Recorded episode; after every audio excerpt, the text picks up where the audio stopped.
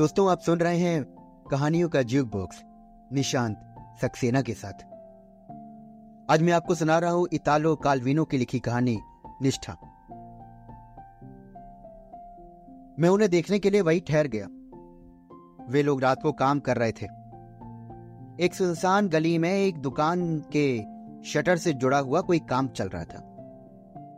दुकान का शटर थोड़ा भारी था तो उसे उठाने के लिए उन्होंने एक लोहे का डंडा नीचे लगाया हुआ था।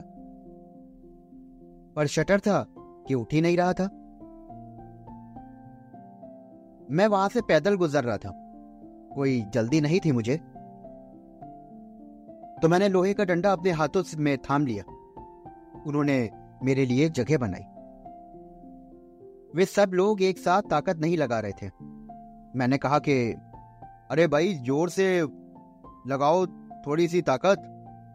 मेरी दाहिनी तरफ़ खड़े आदमी ने मुझे कौनी मारी और कहा, चुप रहो, पागल हो क्या?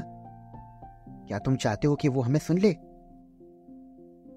मैंने अपना सर कुछ इस तरह हिलाया जैसे कि वे शब्द मैंने बोले ही नहीं, बल्कि वो तो मेरे मुँह से फिसल गए थे। इसी तरह से समय गुजरा और हम पसीने पसीने हो और आप विश्वास मानिए कि हमने शटर को इतना ऊपर उठाने में कामयाबी पा ली थी कि कोई उसके नीचे से दुकान के अंदर घुस सकता है। फिर हम सभी अंदर चले गए। मुझे एक बोरा पकड़ा दिया गया और बाकी के लोग सामान उठा उठा कर लाते रहे। वो जो भी सामान लाते थे वो मेरे बोरे में डालते थे। उनमें से एक ने बोला जब तक कि कबीले पुलिस वाले ना आ जाएँ, मैंने बीच में ही रोका। हाँ वो सच में कमीने हैं। उन्होंने कहा कि, चुप रहो, तुम्हें किसी के चलने की आवाज़ नहीं आ रही? मैंने अपने कानों पे ज़ोर डाला और थोड़ा सा डर महसूस किया। मैंने कहा कि, अरे नहीं नहीं, ये उनकी आवाज़ नहीं है। उनमें से एक बोला कि, वे लोग तभी टबकते हैं जब उनकी कोई आशा भी नहीं कर सकता। मैंने अपना सर हिलाया और कहा, मारो कमीनों को और क्या? फिर इन लोगों ने मुझे बाहर सड़क के मोड़ तक जाकर देखने के लिए कहा कि कोई आ तो नहीं रहा। मैंने भी उनकी बात मानी और मैं चला गया। हालाँकि बाहर मोड़ पर कुछ लोग खड़े थे। दीवार के साथ दम सादे वो छिप कर खड़े थे। मैं उनके साथ जाकर खड़ा हो गया। तभी मेरे बगल वाले आदमी ने मुझसे कहा, उन दुकानों के पास से आवाज़ें आ रही हैं। मैंने उस ओर झाँक कर देखा है। उसने तुरंत ही फुसफुसाते हुए कहा सर, नीचे करो। वो हमें देख लेंगे तो भाग जाएँगे। मैंने भी अपने बचाव में बोला कि मैं तो देख रहा था और फिर मैं दीवार की आड़ में छुप गया। तभी दूसरे ने बोलना शुरू किया। अगर हम उन्हें चुपचाप घेर ले तो हम उन्हें पकड़ सकते हैं। वे बहुत ज़्यादा लोग नहीं हैं। अपनी साँसें रोक कर पंजों के बल चलते हुए हम धीरे धीरे एक दूसरे की आँखों में झांकते हुए बढ़ते गए।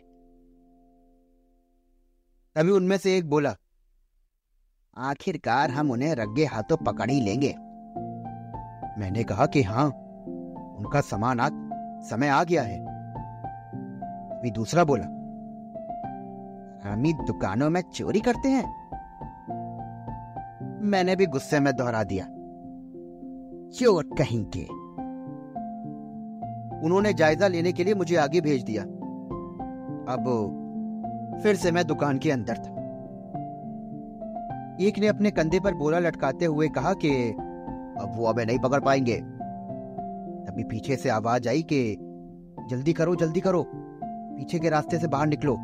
हम इस रास्ते से, उनकी नाक के नीचे से रफू चक्कर हो सकते हैं। अब हम सबके होठों पर जीत की मुस्कान फैल रही थी। पीछे से दरवाजे से बाहर निकलते हुए मैंने कहा कि, लेकिन उन्हें अफसोस होगा।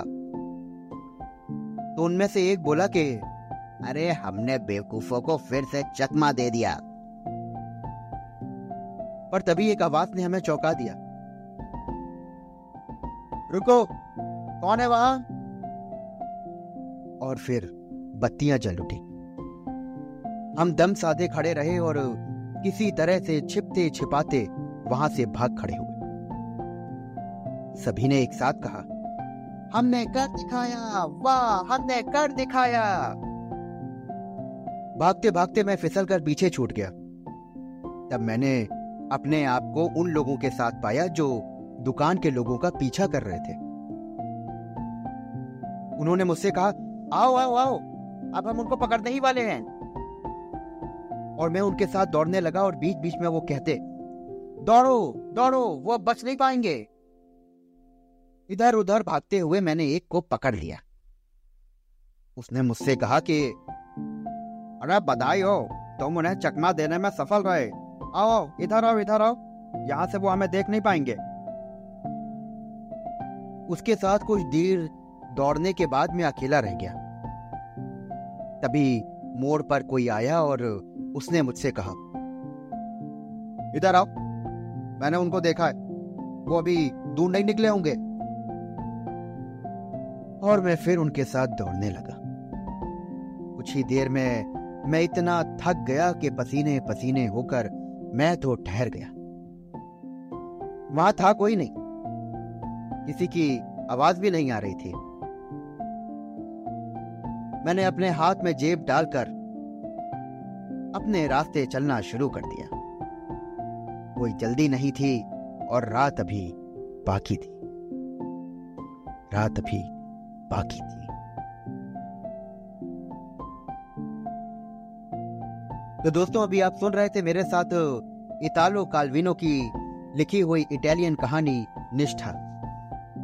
आशा करता हूँ कि आपको ये कहानी बेहद पसंद आई होगी। अगर आपको कहानियाँ सुनने का शौक है तो जुड़े रहिए मेरे साथ। मैं आपके पास लेके आता रहूँगा इस तरह की रोचक कहानियाँ। फिर मिलता हूँ आपसे एक और मज़ेदार कहानी के साथ।